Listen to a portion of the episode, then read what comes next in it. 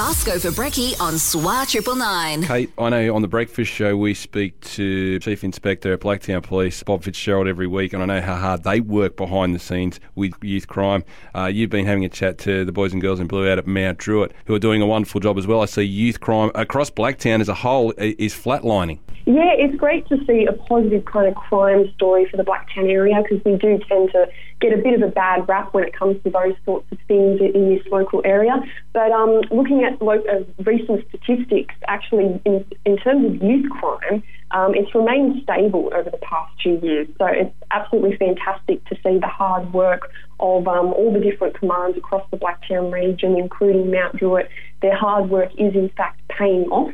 And um, as part of our uh, report just this week, we spoke to uh, Paul Tickner from the Mount Druitt Command um, about some of the programs they've been involved with, mainly through the PCYC and different agencies, to kind of um, assist at youth risk and to help kind of um, divert them from, you know, a path of maybe uh, criminal activity and offending in those younger years. And um, yeah, from recent figures that show that crime has stabilised for juveniles in the in the Blacktown region, it really does seem to be paying off.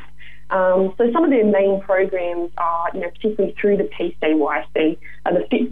and Fit for Work programs, and they help um, identify, you know, kids that may not be attending school or may not be sure about, you know, where they're heading with their futures, and they kind of get them into this uh, kind of a few weeks long program and it kind of trains them and gives them a bit of a routine that they would encounter maybe in the workforce and helps get their white card and, and um, uh,